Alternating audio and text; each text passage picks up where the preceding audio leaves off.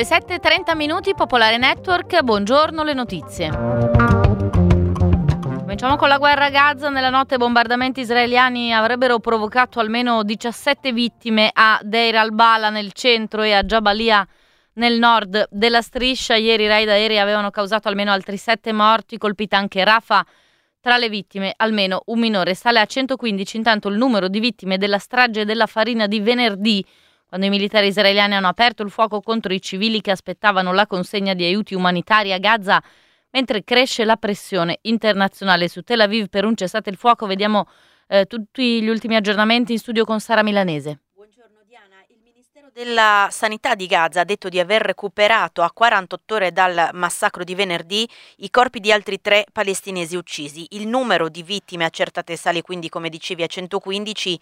I medici dell'ospedale di Al-Adwa, che ha, eh, hanno accolto una parte dei 760 feriti, hanno eh, dichiarato che l'80% di loro presenta lesioni d'arma da fuoco e il dato è, è stato confermato anche dai delegati dell'ONU che hanno visitato la struttura. Ricordiamo che Israele ha respinto la responsabilità di buona parte delle morti perché sostiene che molte delle vittime sono rimaste uccise nella calca o travolte dai camion. La strage di venerdì è stata condannata da molte cancellerie e la comunità internazionale chiede ora un'inchiesta indipendente, lo chiede anche l'Ufficio ONU per i diritti umani, secondo il quale da metà gennaio si sono verificati almeno 14 attacchi simili a quello di venerdì mattina. Da Washington intanto il presidente Joe Biden ha detto eh, di sperare in un cessate il fuoco nella striscia entro il Ramadan che inizia il prossimo 10 marzo, ha anche annunciato che gli Stati Uniti parteciperanno a una grande operazione di aiuti nell'enclave che inizierà nei prossimi giorni,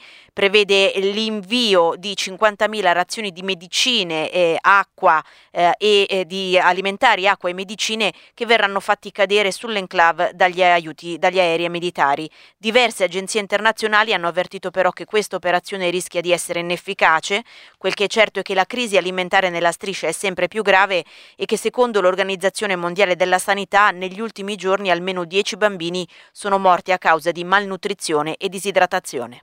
Grazie Sara Milanese. Adesso il conflitto in Ucraina. Nella notte un attacco di droni russi ha colpito un condominio causando almeno due vittime a Odessa.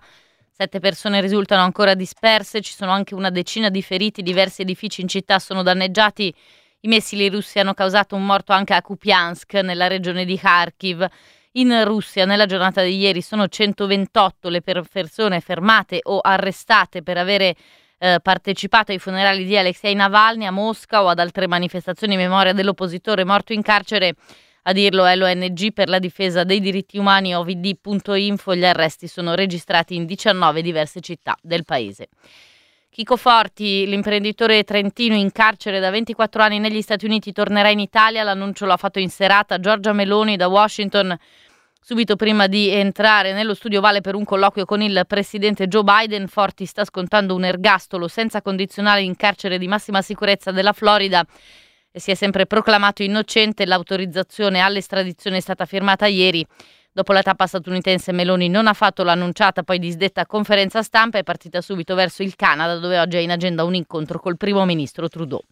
Si svolgerà oggi a Roma il congresso del Partito Socialista Europeo, ospitato nella capitale dal Partito Democratico. Già ieri si sono svolti incontri bilaterali tra i rappresentanti già arrivati in città che hanno reso omaggio al monumento di, eh, a e, e sono poi andati a cena in Campidoglio. Oggi Dovrebbero essere presentati ufficialmente il manifesto verso le europee del Partito Socialista e il nome del candidato alla commissione del gruppo che sarà quello del tedesco Nicolas Schmidt.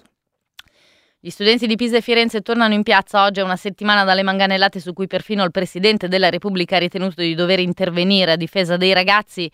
Entrambe le manifestazioni sono concordate stavolta e autorizzate dalla Questura Dopo gli errori nella gestione della piazza dello scorso venerdì, il Dipartimento di Pubblica Sicurezza annuncia per oggi una gestione più oculata, una presenza più discreta di uomini e mezzi.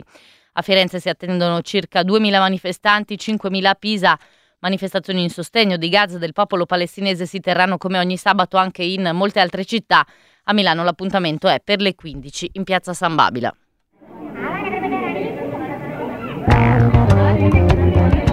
Tempo previsto per la giornata di oggi, tempo instabile con precipitazioni al nord, soprattutto sui settori eh, alpini, a carattere sparso al centro e sul sud, più soleggiato eh, nelle regioni eh, del sud, in notata peggioramento atteso nel nord-ovest.